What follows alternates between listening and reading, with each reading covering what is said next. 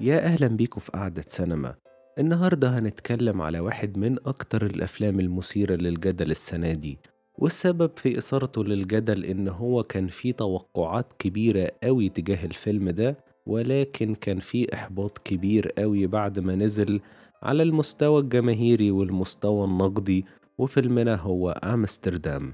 خليني أتكلم عن تجربتي الشخصية مع أمستردام وده اللي كنت حابب أوضحه في الحلقة دي. قبل ما ينزل أمستردام كان عندي توقعات كبيرة جدا بشكل شخصي كان أكتر فيلم أنا مستنيه السنة دي الحقيقة.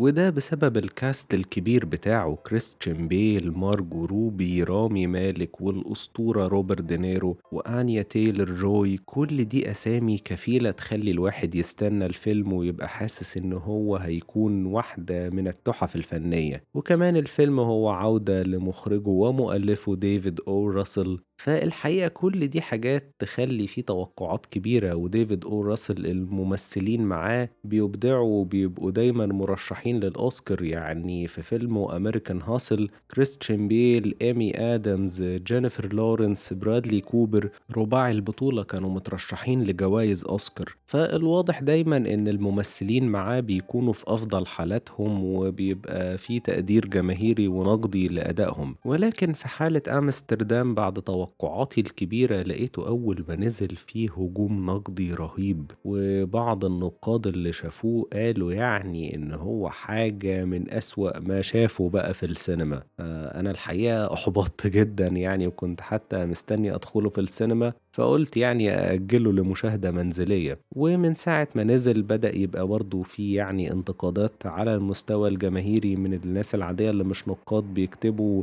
على مواقع زي IMDb و Rotten Tomatoes إن في مشاكل كتير في الفيلم وفي فوضى وكده. فأنا حسيت إن يعني هيبقى واحد من أسوأ أفلام السنة فقلت أتفرج وأنا ما عنديش توقعات. الحقيقة لما اتفرجت أقدر أقول إن أمستردام هو فيلم محبط بس مش سيء قوي للدرجة دي. في مشاكل كتير آه والإحباط جاي من إن ال cast والمخرج والمؤلف ديفيد أو راسل ما يطلعش منهم الكلام ده. والمفروض النتيجة المنتظرة لتعاون زي ده إن يكون الفيلم تحفة فنية مش محبط بالشكل ده. فقبل ما نتناقش في التفاصيل خلونا نفتكر مع بعض حكاية فيلمنا. الفيلم أحداثه بتبدأ في نيويورك سنة 33 بتدور عن الطبيب بيرت والمحامي هارولد المحاربين القدامى في الحرب العالمية الأولى واللي بيتورطوا في جريمة قتل ما عملوهاش. وفي خلال محاولة إثبات براءتهم وكشف الحقائق بنرجع لأيام الحرب العالمية الأولى وبنشوف أهوال الحرب وعلاقتهم بفاليري اللي بتلعب دورها مارجو روبي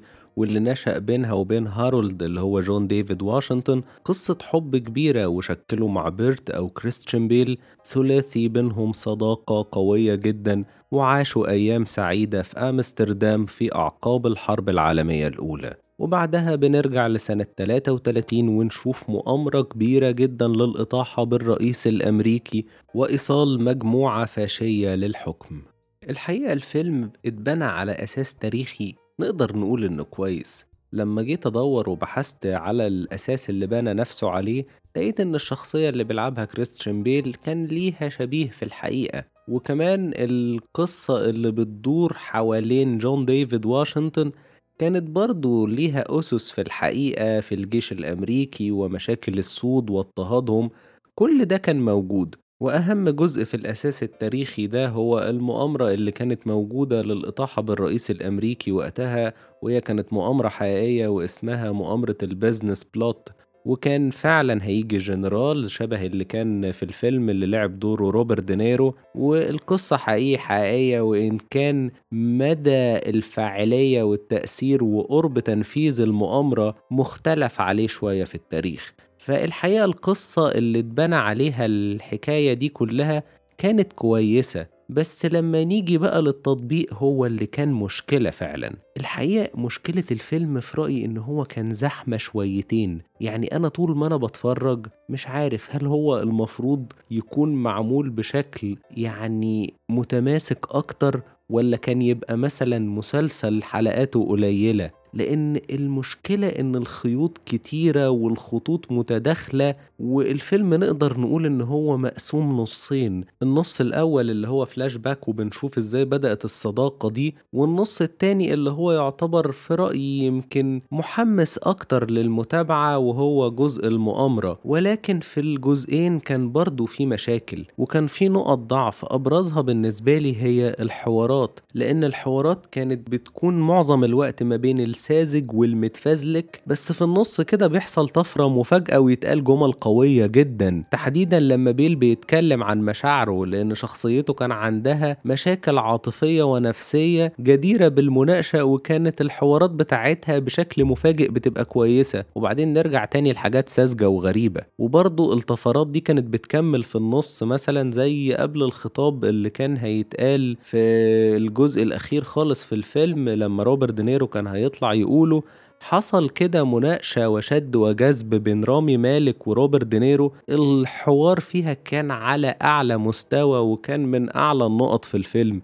بس فيما عدا ذلك الحوارات كانت يعني مش عجباني معظم الوقت وكمان ال voice over كان كتير ومش موفق. فيعني كان اختيار غريب جدا. وواحدة كمان من مشاكل الفيلم إن هو محمل برسائل كتير بس مفيش فيها لا جديد على مستوى الأفكار ولا على مستوى الطرح. وده مش عيب إن الواحد مثلا يتكلم عن أفكار مش جديدة لأن يعني مش كل وقت بتبقى فيه أفكار جديدة. بس ما كانش فيه ذكاء في الطرح. وعدم الذكاء ده كمان اقترن مع الزحمة بتاعة الرسائل يعني خليني أقول لكم إن الفيلم طرح رسائل عددها يمكن مهول على إنه يطرح في ساعتين وشوية يعني طرح رسائل زي الصداقة والحب وتعريفه وإعادة اندماج المحاربين القدامى في المجتمع وتقديرهم بالشكل الكافي والعنصرية ضد السود وانتقاد النازية والفاشية وتقدير الفنون وانتقاد لأي حد ممكن يعمل بيزنس حتى لو هيشعل فيها حروب. كمية رسائل كتيرة جدا جدا جدا خلت فيه زحمة رهيبة في الفيلم وخلت أحيانا يكون فيه ارتباك حتى لو كان فيه حاجات كويسة. يعني كان في شخصيات كويسة كان في جمل بتتقال في النص كويسة بس زحمة زحمة كتيرة. بس على قد ده كله والأغرب من ده كله إن أنا ما كنتش زهقان قوي طول الفيلم زي الناس اللي انتقدت. آه حسيت ببعض المشاكل حسيت ببعض التطويل بس ما كنتش زهقان. ودي حاجة بالنسبة لي مهمة. أنا الزهق بالنسبة لي عنصر مهم جدا في الحكم على اللي شفته. فده اللي خلاني حسيت إن هو فعلا فيلم مش سيء وممكن أتفرج عليه تاني. بس هو فيلم بالنسبة لي يظل محبط. وآخر حاجة حابب أتكلم عنها هي الشخصيات وأداء بعض الممثلين بشكل سريع.